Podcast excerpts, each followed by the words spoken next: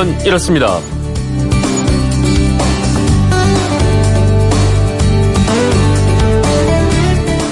안녕하십니까 전정환입니다. 정부의 노동 정책이 후퇴했다. 숨통이 좀 트이는 것 같다. 7월 아, 1일부터 시행될 예정이었던 단계적 근로시간 단축에 대해서 정부가 최장 6개월간의 시정 기간을 주기로 했죠. 이에 대한 노사의 서로 다른 반응이었는데요. 우리나라 근로시간 그동안은 어떻게 변해왔을까요?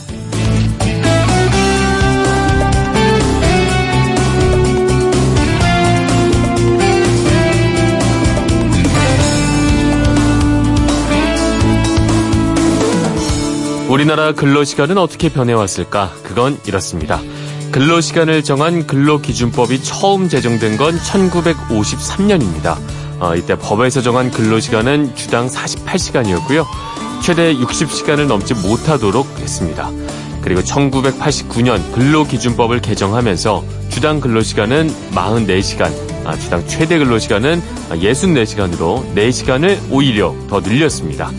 그러다가 1990년대 중반부터 주 5일 근무제를 단계적으로 시행했고요. 2004년 주 5일제를 전면 도입하면서 주당 40시간 근무제를 시작했습니다. 하지만 업종에 따라서 주당 28시간을 더 일할 수 있게 했기 때문에 최대 68시간을 일하는 사업장이 적지 않았습니다. 이 68시간을 52시간으로 줄이는 법 개정안이 올해 초 아, 국회를 통과했고요. 7월부터 사업장 규모에 따라서 단계적으로 시행될 예정이었는데 아, 이 법이 여야 합의로 통과될 때 국회에서는 역사적인 사건이란 표현까지 등장했습니다. 근로자의 근로시간을 줄일 수 있는 법 개정이었기 때문이었는데 하지만 이번에 이렇게 6개월이 유예되는 걸 보면 역사적 사건이 현실에 뿌리 내리는 일은 역시 쉽지만은 않은 것 같습니다.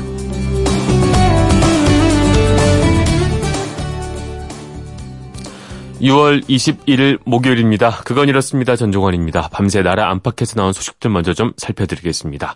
국제통화기금 IMF가 아르헨티나와의 잠정 합의한 500억 달러 규모의 구제금융 지원안을 최종 승인했다고 아르헨티나 현지 언론이 보도했습니다. 삼성증권 배당 오류 사태와 관련해서 잘못 배당된 주식을 매도해서 검찰 수사를 받던 전직 삼성증권 직원 4명 중 3명에 대해서 법원이 증거 인멸과 도망의 우려가 있다며 구속영장을 발부했습니다. 반면 한진그룹 이명희 씨에 대한 영장은 또 기각됐습니다. 1년 중 낮의 길이가 가장 길다는 절기 오늘이 하지죠.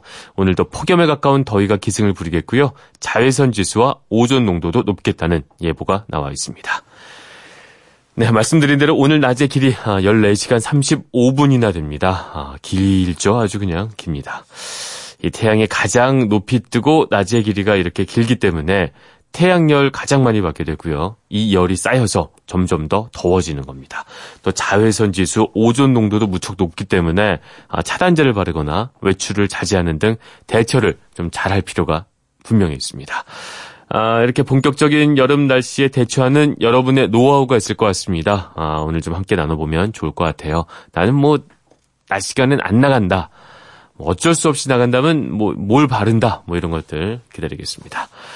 문자는 MBC 미니 아니면 휴대폰으로 보내주시면 되고요. 미니는 공짜, 휴대폰 샵 8001번으로 보내시는 문자는 짧은 건 50원, 긴 건 100원의 정보 이용료가 있습니다. 방송에 소개된 분들 가운데 몇 분께는 선물 보내드리겠습니다. 여러분의 많은 참여 기다릴게요. 문자 보내주신 동안 노래 한 곡 듣겠습니다. 체드 앤 제레미의 Summer Song입니다.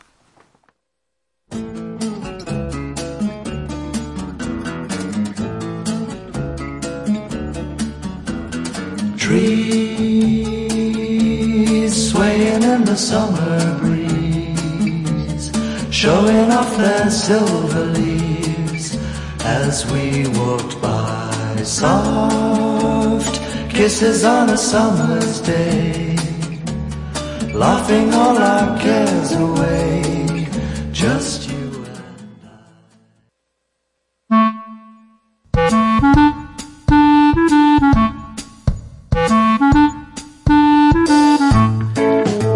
채워줄 생활정보 알려드립니다. 오늘을 채우는 여자 곽지연 리포터 나오셨습니다. 안녕하세요. 네, 안녕하세요. 네, 오늘의 생활정보 어떤 건가요?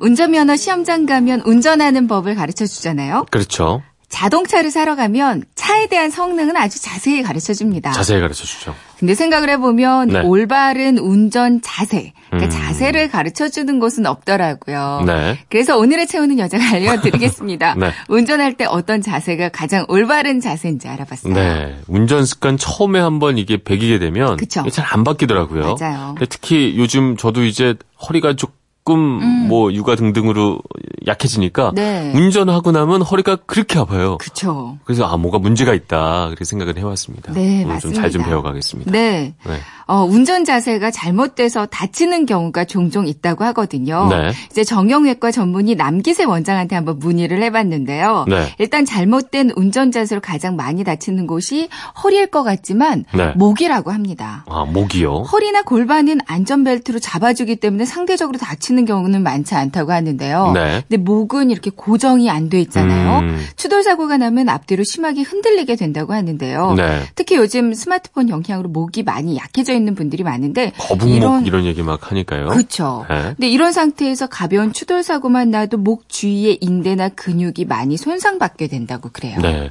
무엇보다 일단은 그 목을 포함해서 운전을 할 때 올바른 자세가 필요할 것 같은데 말이죠. 네. 네. 아, 지금 운전하고 계신 분들도 많으실 것 같은데요. 네. 음. 나의 운전 자세를 한번 보세요. 첫 번째 체크해 볼 곳은 등받이 각도입니다. 네. 등받이를 좀 뉘어서 최대한 이렇게 눕는 자세로 운전하시는 분들도 많으세요. 전에요. 네. 근데 눈은 또 앞을 봐야 되잖아요. 그러니까 그렇죠. 목이 많이 앞으로 기울어진 상태로 말씀해 주신 것처럼 거북목 자세로 아. 뒤쪽이 늘어난 상태를 유지하게 되는데 네. 이때 사고가 나면 충격이 아주 심해진다고 아, 합니다. 딱 이렇게 누워 있으면. 그렇죠. 네. 그러니까 등받이 각도는 최대한 눕지 않게 직각 90도에서 약간만 기울어진 100도 상태를 유지하는 게 좋다고 네. 그래요.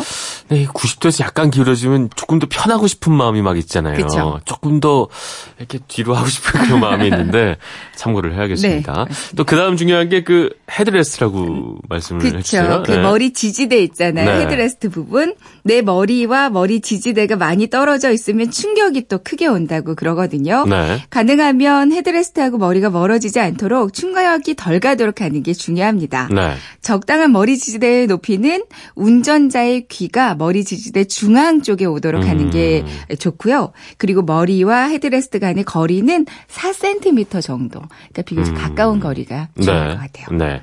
그 시트의 위치 이것도 이게 그 뭐냐 엑셀레이터랑 음. 브레이크 밟는 거를 조정을 하면서 좀 잡아보긴 하는데 네. 적정한 거리가 어느 정도인지가 좀 헷갈리더라고요. 그렇죠. 네. 어, 엉덩이를 일단 시트 안쪽까지 최대한 밀어 넣고요. 네. 페달에다가 발을 한번 놔보세요. 음. 브레이크를 빨리 밟을 수 있는 정도의 거리가 적당하다고 하거든요. 네. 그러니까 무릎이 꽤 많이 구부러져야 되는데 음. 무릎이 구부러지는 각도는 110도에서 130도 정도가 적당하다고 그래요. 네. 근데 다리가 지나치게 펴진 상태를 유지하는 분들도 많이 계신데요. 내 다리 길어 보이게요. 근데 이거는 위기 상황에서 급히 브레이크를 밟아야 되기 때문에 네. 다리가 많이 펴진 상태면 제대로 음. 대처하기 힘들 수가 있대요. 시트의 높이도 조정할 수 있잖아요. 네. 시트의 높이에서 중요한 부분은 일단 자동차 타고 내릴 때 편해야 되고요. 맞습니다. 또 앉아 있을 때 허리에 부담이 덜하고 시야 확보가 잘 된 높이가 좋거든요. 음. 이제 시트에 앉아서 보닛 그 앞쪽이 살짝 보이거나 운전자의 머리와 천장 사이에 주먹 하나가 여유롭게 들어갈 정도가 적당하겠어요. 네. 저는 운전할 때 주로 한 손으로 운전을 많이 하는데 저희 부모님이 옆에서 늘 네. 음, 그렇게 하지 마라 뭐 말씀을 많이 하세요. 네. 근데 이 정석이 있나요? 운전대 잡는 네네 말이죠? 정석이 있습니다. 네. 어, 양손이에요. 아, 일단 정석이요. 양손이 맞는 거군요. 네. 보통 9시 15분이라고 해서요. 네. 왼손은 9시에. 오른손은 15분 그 위치에 잡고 운전하는 게 이게 기본 자세라고 하거든요. 네. 아, 평상시에는 이렇게 9시 15분 그리고 고속도로를 간다. 오랫동안 운전하게 된다고 하면 어 그러면 8시 20분 위치에 잡는 게 음. 조금 내려서 잡는 게 피로도를 낮출. 수 있다고 합니다. 음. 한 손으로 운전하는 건 멋있어 보이긴 하지만 위험한 상황에서 어, 대처할 수 있는 순간 능력이 많이 떨어진다고 겉멋이었군요. 네. 두 손으로 두 손으로 가볍게 잡아주세요. 네. 운전하실 때 각각 다 편한 자세들이 다르겠지만 네. 안전하게 하는 바른 자세가 또 따로 있다는 점 기억해 두시면 좋을 것 같네요. 아, 좀 말씀을 듣고 보니까 저 운전을 뭐 십몇 년 해왔는데 뭐 하나 제대로 하는 게 없네요. 멋있어 보이긴 할것 뭐. 하나 제대로 하는 게 없어. 아, 참. 네. 오늘 꽉 찬 정보 감사합니다. 네. 똑바로 하도록 하겠습니다. 지금까지 오늘 채운 여자 곽지연 리포터였습니다. 고맙습니다. 네, 고맙습니다.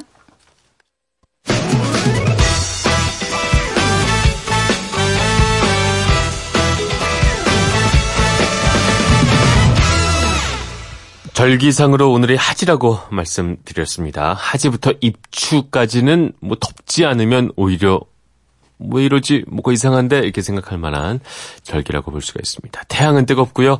자외선 지수와 오존 농도까지 높아지는 본격적으로 시작되는 이 여름 날씨에 대처하는 노하우 여러분들의 아, 여러 가지 노하우를 보내주셨습니다. 0797님 시원한 원피스 착용과 얼음 넣어서 만든 냉꿀차를 마시면서 더위를 이겨냅니다. 7738님 여름에는 역시 수박이죠. 무더운 여름 외출 후에 수박 한 조각 추천합니다. 5396님 저의 더위 피하기는 태양을 피하는 법입니다. 외출할 때 반드시 선글라스 챙기고요. 가장 중요한 건 같은 길이어도 해의 위치를 보고 건물 그림자가 있는 곳을 미리 생각을 해놨다가 가곤 합니다. 그늘 속에서 걸으면 한결 시원합니다. 아, 이게 건물 그림자를 미리 생각할 정도로까지 생각을 해야, 아, 그렇군요. 근데 요즘은 정말 어, 해도 워낙 강하고 또 자외선 지수 오존 농도까지 높아지다 보니까 낮에 이렇게 특히 한 2시, 3시경에 바깥을 걷고 있으면 아, 뭔가 내 건강에 문제가 생길 것 같다. 이러는 진짜 막 미세먼지만큼 혹은 그 이상의 어떤 경각심이 생기긴 합니다. 아, 생각 말씀해 주신 대로 아, 미리 그림자까지 생각해 놓는 그런 지혜가 필요할 것 같습니다. 6496님, 저는 얼굴 가림 두건을 사용하고 창이 있는 모자를 쓰고 근무합니다. 오래된 노하우입니다. 그쵸. 아무래도, 어, 아마도 바깥에서 일을 할 수밖에 없는 일을 하시는 분인 것 같은데, 그쵸. 이런 노하우 반드시 필요합니다. 어쩔 수 없이 또 우리가 바깥에 있을 수밖에 없을 때는 이렇게 반드시 모자를 써서 우리의 건강을 좀 챙겨줄 필요가 있는 것 같습니다. 1235님, 손수건을 물에 적셔서 목에 감고요. 부채를 어, 옆에 두거나 들고 다닙니다. 바깥에서는 태양 가림막도 돼서 무척이나 요긴합니다. 9929님, 외출을 피할 수 없으면 외출 후 보강 작업에 신경을 쓰고 있습니다. 햇빛을 강하게 접했을 때는 열감을 식혀주는 마사지는 감자가 짱입니다. 감자를 갈아서요, 물을 받아낸 후에 밀가루를 섞어서 팩을 하면 진짜 시원하고 흰색 피부로 되돌릴 수가 있습니다. 아, 알로에도 추천합니다. 다양한 방법을 소개해 주셨습니다. 9644님, 젖은 상의를 입은 채로 선풍기 바람을 쐰다. 아, 단순 명료하고, 뭐, 춥죠? 이렇게 하면. 아무리 더운 날씨에도 젖은 상의를 입은 채로 선풍기 바람을 쐬면 춥죠? 네, 맞습니다. 마지막으로 9567님. 저는 365일 선크림을 바르는 편입니다. 그래서 그런 건지 피부가 좋다고 해요. 아, 직장을 다녀서 좋은 거한 가지는 낮에는 외출을 안 한다는 겁니다. 저는 일부러 휴가도 가을에 갑니다. 다양한 여러분의 더위 피하기 노하우 보내주셨습니다. 아, 여러 사람들의 의견을 참고해서 나에게 가장 적합하고 효율적인 방법 잘 사용해서 이번 무더위 여름 아, 이겨내시길 바라겠습니다. 청취자 여러분과 함께 만들어가는 그건 이렇습니다. 전종원입니다. 저는 잠시 후에 돌아오겠습니다.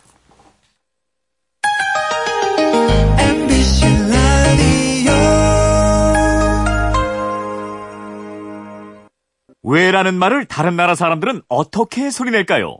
Why? 세상의 모든 왜라는 궁금증에 대한 대답을 들려드립니다. 궁금증에 대한 가장 친절한 설명서. 그건 이렇습니다.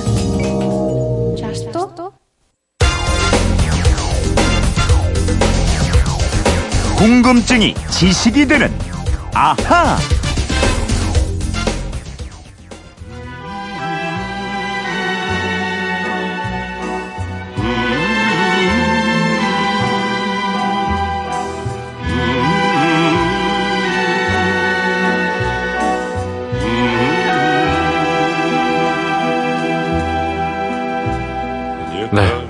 이 노래 들으면 떠오르는 나라가 있죠. 바로 러시아입니다. 아, 러시아 미녀 백학 어, 좀이 아침 분위기와는 좀 안 어울리긴 하지만 들어봤습니다. 휴대폰 뒷번호 5034 쓰시는 청취자가 주신 궁금증 때문이었습니다. 문재인 대통령이 러시아를 국빈 방문하는데요. 러시아는 국토가 아시아 지역에 훨씬 더 넓게 분포하는데 이게 왜 유럽 국가로 분류가 되는지 궁금합니다. 그리고 모스크바 붉은 광장은 광장 색깔이 붉은색이어서 붉은 광장인가요? 이렇게 러시아에 대한 궁금증. 그렇지 않아도 뭐 지금 우리 축구 국가대표팀도 러시아에 가 있고 말이죠. 아, 많은 궁금증이 와서 아, 오승훈 아나운서와 함께 풀어보도록 하겠습니다. 안녕하십니까? 안녕하세요. 네. 오승훈 씨는 제가 어제 들은 얘기인데 그 가고 싶은 나라를 이제 지도에 딱딱 네. 표시를 해놓더라고요. 예. 그중에서 가본 나라를 하나씩 딱딱 찍어가면서 네. 아, 본인의 인생을 개척해 나가고 있다. 그죠? 그쵸. 지금까지 몇 개국이나 가보셨나요? 한 10개 정도 되는 아, 것 같은데요. 아직 표시했는데 생각 많이는 못 가보셨군요. 그렇죠. 이제 가고 싶은 나라가 훨씬 많이 표시돼 네. 있어요. 러시아는 가보셨나요? 러시아를 못 가봤습니다. 아, 제가 못 가봤군요. 예, 발칸호를 이렇게 찍어놨는데 네. 가고 싶어 죽겠어요. 네, 알겠습니다. 그 마음을 간절히 담아서 네. 오늘 잘 소개를 해주시죠. 러시아는 일단 세계에서 국토가 가장 넓은 나라. 정말 지도를 보면 어마어마하게 넓어요. 그렇습니다. 네. 이 면적이 무려 1,700만 제곱킬로미터. 우리나라가 약 10만 제곱킬로미터니까 우리나라 네. 면적의 약 170배나 됩니다. 세계 육지 면적의 9분의 1을 차지하고 있고요. 네. 동쪽에서 서쪽까지의 길이도 9,000km나 되기 때문에 시간대를 한 개만 사용할 수가 없습니다. 음. 서쪽 끝이 낮으면 동쪽 끝은 밤이거든요. 야. 그래서 러시아의 시간대는 모두 11개를 쓰고 있습니다. 와, 정말 얼마나 넓은지 실감이 되는데. 네. 근데 이렇게 넓고 긴 러시아는 사실 뭐 유럽과 아시아에 다 분포가 되어 있는데 유럽으로 분류가 되고 있어요. 그렇죠. 현재 아시아와 유럽 대륙을 구분하는 경계를 네. 우랄 산맥으로 보고 있는데요.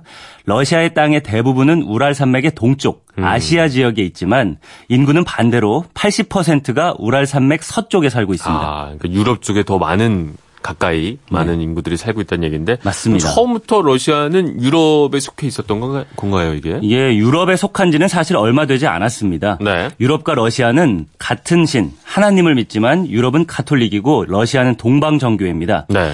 이 둘의 사이가 무척 나빴기 때문에 유럽의 십자군이 동방정교회의 본산이었던 콘스탄티노플을 공격하기도 했어요. 그렇죠. 이런 영향으로 러시아의 통치자 이 차르들도 스스로를 유럽과는 음. 별개로 인식했습니다. 근데 이렇게 별개로 인식하다가 어떻게 뭐 가까워진 계기가 있었나요? 음, 러시아의 개혁군주로 불리는 표트르 대제라도 들어보셨을 거예요. 포트르 대제. 예, 네. 표트르가 즉위하기 전까지 러시아는 스스로를 유럽보다 우월하다고 생각했지만 실상은 그렇지 못했습니다. 네.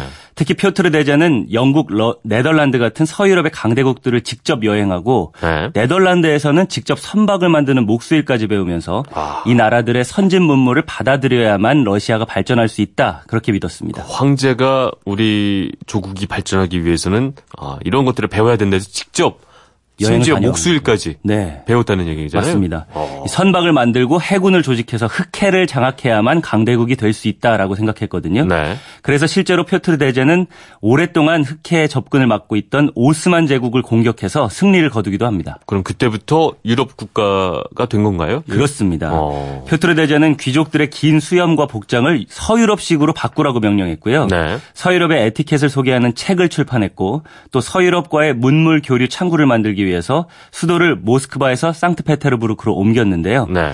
북유럽 발트해와 붙어 있던 이곳에는 베르사유 궁전을 모방한 거대한 여름 궁전을 세우기도 했습니다. 음. 이 표트르 대제가 활약하던 시기가 1700년대 초반이니까요. 네. 약 300년 전부터 러시아는 유럽에 속하게 됐다. 음. 이렇게 보시면 되겠습니다. 얼마 안 됐군요, 생각보다. 맞습니다.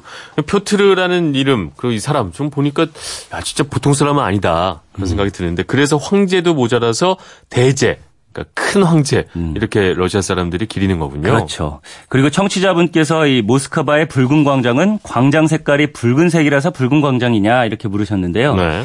붉은 광장에는 크렘린궁이 있고 그 주변에 붉은 성벽과 붉은 벽돌 건물이 많이 들어서 있습니다. 네. 그렇게 벽돌이 붉은색이라서 또 러시아 공산당의 상징색이 붉은색이라서 음. 붉은 광장일 거다라고 생각하시는 분들 많겠지만 그런 의미는 아닙니다. 아, 그게 아니었어요? 네. 어.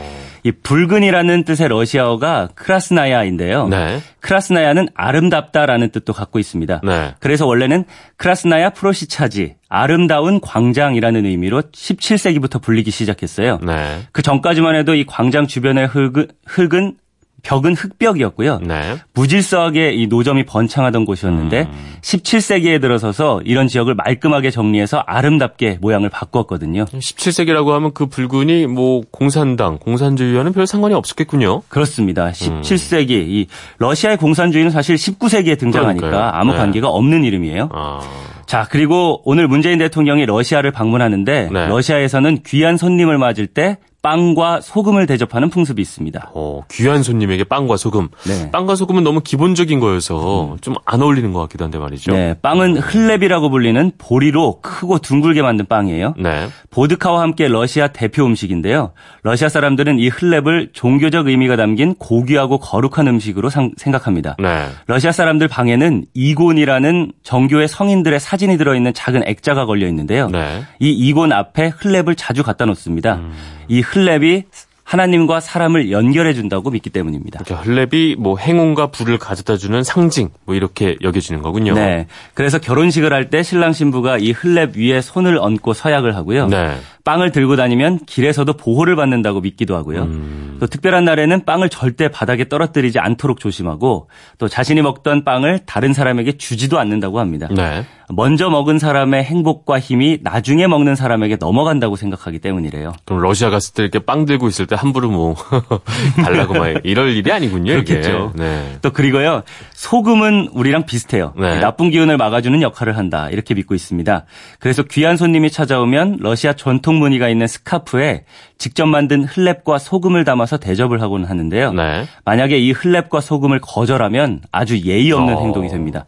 흘렙과 소금을 대접한다는 것 자체가 네. 그 사람을 믿고 친구로 대한다는 뜻이거든요. 푸틴 대통령이 문재인 대통령한테 이런 대접을 하는지 이것도 한번 관심 있게 볼 필요가 있을 것 같아요. 음. 네. 그리고 음식 얘기 나온 김에 네. 우리는 돼지 삼겹살 무척 좋아하잖아요. 그렇죠. 그런데 러시아 사람들도 생돼지 삼겹살이나 비계를 소금에 절인 살라를 즐겨 먹습니다. 아, 이분들도 뭐 우리가 좀 통하는 게 있군요. 그렇죠. 네, 비계를 좋아한다. 원래는 우크라이나 음식이었는데요. 네. 지금은 모든 러시아 사람들이 사랑하는 음식이라고 합니다. 네. 얇게 썰어서 빵에 얹어서 먹거나 보드카 안주로 먹는데요. 특히 추운 날 밤에 보드카 한 잔을 마시고 이 살라 두어 점에 먹은 다음에 잠을 청하는 사람들이 많다고 해요. 아무래도 러시아가 춥다 보니까 이렇게 몸을 살짝 데운 후에 잠을 청하는 삶의 지혜가 아닌가 뭐 이런 생각도 들어요. 그렇겠죠. 자, 그러면 오늘의 앗 이런 것까지는요. 러시아의 대표술 보드카 다 아실 텐데요. 러시아 사람들은 이 보드카를 다른 이름으로 부르고는 한다고 합니다. 뭐 뭔가요? 어, 보드카를 보도치카라고 부른다고 하는데요. 네. 우리가 왜 소주를 소주라고 하지 않고 쇠주라고 강하게 발음하잖아요. 그래야 소주 같은 그런 느낌이 있죠. 이거랑 똑같다고 합니다. 보도치카라고 부르는데 네. 보드카에 관한 에피소드는 이거 말고도 굉장히 많아요. 그 중에서 몇 가지만 소개해드리면 네. 노동자들은 아침에 200g 글라스로 한 잔 들이키면 하루가 자유롭다라고 하고요. 만약 바다가 온통 보드카라면 나는 잠수함이 될 거야. 이런 허풍까지 떠들고 있다고 합니다. 소주를 좋아하는 저희 아버님이 생각이 나네요. 저희 아버지도 아마 바다가 온통 소주라면 그 잠수함에 대해서 들어가실 것 같은 그런 느낌인데 뭔가 우리 민족과 통하는 그런 그런 네. 것들이 있어요, 그죠? 음, 맞습니다. 아, 알겠습니다. 보드카는 이 물을 뜻하는 보다에서 온 말이에요. 네. 그래서 40도 도수의 보드카를 물처럼 마시는 것 같습니다. 음, 알겠습니다. 5034님의 러시아에 대한 궁금증 좀 풀리셨을 것 같습니다. 준비한 선물 보내드리겠고요. 아, 오승 아나운서도 평소에 이렇게 궁금한 게 있는 분들 어떻게 하면 될까요? 네, 그건 이렇습니다. 인터넷 게시판이나 MBC 미니 아니면 휴대전화 문자 샵 8001로 보내주시면 됩니다. 네. 문자 보내실 때는 미니는 공짜지만 휴대전화는 짧은 건 50원, 긴 건 100원의 이용료가 있다는 거 알고 계세요? 네, 궁금증에 지식이 되는 아하 오승훈 아나운서였습니다. 고맙습니다. 감사합니다.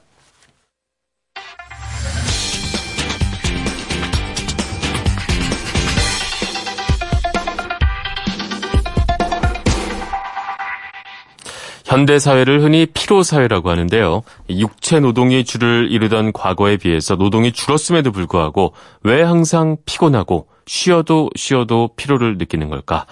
궁금한 키워드에 대해서 알아보는 키워드 인터뷰 코너. 어, 오늘의 키워드 피로와 뇌에 대해서 정신건강의학과 전문의 이시영 아, 세로토닌 문화원 원장님과 이야기 나눠보겠습니다. 안녕하십니까? 안녕하세요. 네, 반갑습니다. 아, 이게 온몸이 찌뿌둥하고 말이죠. 의욕도 없고 마냥 피곤할 때가 있는데 몸에 이상이 없는데 이럴 경우에는 어, 뇌의 피로를 의심을 해봐야 되는 거라고요. 그렇습니다. 우리 도시인들이 일반적으로 필요하다 그럴 때는 네, 사람들이 신체적인 증상으로 느껴서 몸이 필요한 줄 아는데 네, 실제로는 우리 정신 뇌가 필요한 겁니다. 네, 그러니까 이게 몸의 피로와 뇌의 피로는 피로를 푸는 방법이 아주 다릅니다. 네. 그렇게 우리가 도시인들이 필요하다 그러면서 방법을 옳게 못 찾고 있는 겁니다. 뇌 네. 피로는 그렇게 해서 풀리는 게 아니거든요. 음. 그러면 내가 몸이 필요한 게 아니라 내 뇌가 필요하다는 거를 자각할 수 있는 어떤 증상, 구분할 수 있는 어떤 방법이 있을까요? 그렇습니다. 이 뇌 피로는 증상이 확실치가 않습니다. 가령 우리가 아주 심한 중노동을 했거나 네. 그러면 테니스를 10게임 치고 나면 몸이 피로하잖아요. 네. 그 피로는 확실히 느낄 수가 있습니다. 주관적으로. 그렇죠. 근데 이제 뇌 피로는 꼭 그렇지가 않습니다. 가령 머리가 띵하다거나 아까 말씀하신 대로 뭐 몸이 괜히 지부통하다거나 뭐 의욕이 없다거나 그러한 가벼운 증상으로 시작하기 때문에 네. 사람들이 이게 뇌 피로인 줄은 잘 모르고 있는 겁니다. 음. 예. 근데 이게 왜 뇌에 피로가 쌓였으면 그냥 뇌에서 해결이 될 것 같은데 이게 몸으로까지 증상이 그안 좋아지는 그런 또 어떤 이유가 있는 건가요? 물론 저 우리 신체도 뇌 지배하에 있거든요. 네. 그렇게 뇌 지배하에 있으니까 신체를 많이 쓰면 그 자체가 물론 피로해지는 겁니다. 당연히. 그러나 이제 뇌가 피로할 때는 신체적인 피로 때 나타나는 증상들은 일체 없습니다. 네. 우리가 이 의학적으로 해보면은 거기에 호르몬이 여러 가지 이제 그 부산물이 나오거든요. 그래 가- 근육이 보통 어, 몸이 필요하다 그럴 때는 근육이 필요한 거거든요. 네. 그러면 근육 피로 물질이 나오는데 뇌가 필요할 때는 그런 물질이 나오지가 않습니다. 음. 그러니까 뇌 피로와 몸의 피로는 다르다 이런 이야기입니다. 네. 그렇다면 그 뇌가 필요한다는 것은 우리가 막 신경을 많이 쓰고 뭐 스트레스를 받고 아무래도 현대 사회에서 어 육체 노동은 아니어도 정신적으로 노동을 많이 하기 때문에 이런 것들이 누적돼 간다 이렇게 봐야 되는 건가요? 바로 그렇습니다. 네, 예. 음. 그러니까 실제로 우리가 어 몸을 쓴다, 마음을 쓴다 할 때 우리가 뇌 일반적으로 도시인들은 네. 훨씬 더 마음을 더 많이 쓰는 거거든요. 네. 뇌를 더 많이 쓴다 이 말입니다. 음. 그렇게 피로가 뇌 피로가 오지 몸의 피로는 아니다 이 말입니다. 네. 그럼 우리가 혹시 뭐 가만히 있을 때, 그러니까 별 생각 없이 가만히 있을 때, 이럴 경우에도 아, 뇌에서는 뭐 끊임없이 나도 모르게 어떤 스트레스를 받는다거나 나는 가만히 있다고 생각하는, 나는 괜찮다고 생각하는데 뇌는 뭐 힘들어 한다거나 이런 경우도 있나요? 그렇습니다. 그게 사실은 문제입니다. 이게 뇌는요, 우리가 이제 활동하지 않을 때, 네. 그렇게 내가 주의 집중해서 의도적으로 무슨 일을 할 때는 물론 이제 뇌 에너지를 많이 쓰게 되죠. 한 5%더 씁니다. 네. 그러나 그러지 않고 하려 우리가 사무실에서 화장실에 간다거나 그럴 때도 뇌는 뭐 이 생각 저 생각을 하잖아요. 네. 아까 지나왔던 전차 안에서 이야기라든가 돌아갈 때 뭐 비가 오니까 오늘 어떻게 하자든가 그런 생각을 하게 되는 것이죠. 음. 그러니까 이제 그럴 때 이거를 우리가 DMN이라는 네. 신경회로가 따로 있습니다. 네. 그러니까 이거는 뇌가 의도적으로 주의 집중해서 뭔가를 생각을 하거나 일을 하지 않을 때 이게 활동하는 뇌가 있습니다. 회로가. 그 뇌회로를 우리가 DMN이라고 그러는데 이게 사실은 뇌가 쓰는 에너지의 60 내지 80%를 이럴 때 쓰는 겁니다. 네. 예. 그러니까 내가 뭐 큰일도 안 했는데 왜 이렇게 뇌가 필요할까? 그 사실은 안 했기 때문에 뇌가 필요한 겁니다. 음. 예. 그럼 어떻게 이거를 좀 줄일 수 있는, 뇌의 피로를 줄일 수 있는 방법이 있을까요? 아, 그렇죠. 이제 그러니까 이제 요즘은 이제 제일 그 뇌과학자들이 제일 확실하게 찾아낸 방법이 뭐냐면은 네. 이 마음 챙김 명사입니다. mindfulness meditation 그래서 이제 이 명상법의 특징은 뭐 다른 명상도 그렇지만 지금 현재에 집중하는 겁니다. 그러니까 옛날 생각을 하거나 또 미래에 대한 생각하거나 하지 말고 현재 일어나는 이 일에 집중하면은 아까 우리가 이야기했던 DMN이 활동을 정지를 할 수가 있습니다. 네.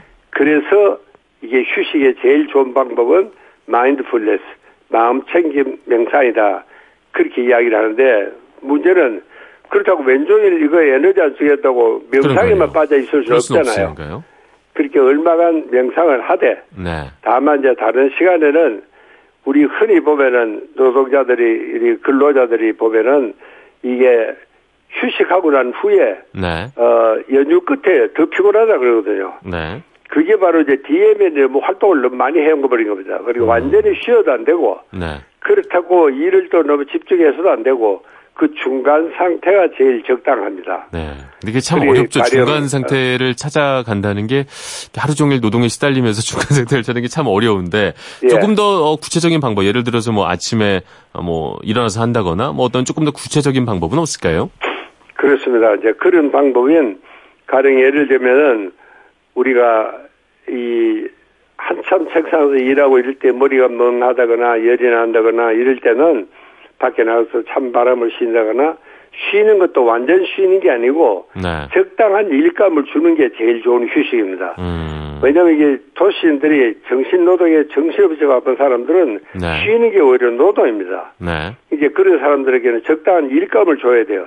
그렇게 주의 집중을 안 해도 되는 음. 또 그렇다고 완전히 또 쉬는 상태도 아닌 중간 상태를 만드는 겁니다. 말씀을 듣고 가령- 보니까 예를 들어 뭐 이렇게 그 업무가 끝나고 집에 가서 약간 단순한 노동인 어떤 청소나 설거지 같은 것들 육체 노동을 할 아, 때 그렇네. 바로 그렇습니다. 왠지 모르게 내 컨디션이 좋아지는 뭐 이런 예. 상태를 말씀하시는 건가요? 예, 바로 그렇습니다. 그리고 뭐, 이 정원에 물을 준다거나, 네. 어, 청소를 한다거나, 또 이 화분에 물을 준다거나, 어, 정원 일을 한다거나, 네. 마당 설기를 한다든가, 아. 그렇게 적당한 일감을 줘야지, 오히려 네. 그 일에는 완전 집중은 아니잖아요. 그렇죠. 그런 상태를 우리가 감흥적 집중이라 그럽니다. 네. 그냥 대충 아무것도 안 한 상태도 아니고 완전 집중하는 상태도 아닌 중간 상태.